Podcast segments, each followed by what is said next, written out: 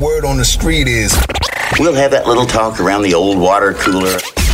The stories everyone's talking about right now. Here's what's brewing. What's Brewing is sponsored by the U.S. Army. Go to usasalute.com for your chance to win a trip to Miami Beach and use the code word BREW. All right, so we already knew this. Blake Shelton stepping down as judge on The Voice after like 23 seasons. He's been on it forever. Longest running judge on the on the show. And I was thinking for a while, like, who are they going to get to replace him? Because they got to keep the country host thing going for all those contestants. But like, he's just such a legend. I was thinking maybe Carrie Underwood, but they already have an American Idol alum in Kelly Clarkson. Well, they announced today that Reba is going to be taken over. And I'm like, oh, hallelujah. What, what a great choice. Legendary in every aspect. Reba taking over for Blake after this season.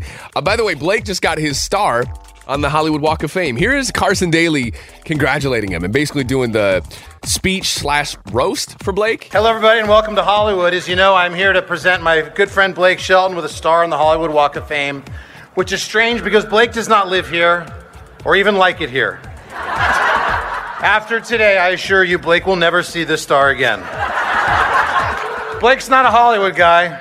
Once, when we were shooting The Voice, he was so homesick, I had to take him to a Bass Pro Shop in Riverside just to get him to stop crying. I left him there for two weeks and he was happy. Last thing on The Voice, Niall Horan also announced that he's going to be back for another season, so we'll get at least two seasons from the former 1D member. That's what's brewing today. Find the latest trending stories and more always up at audacy.com slash brew.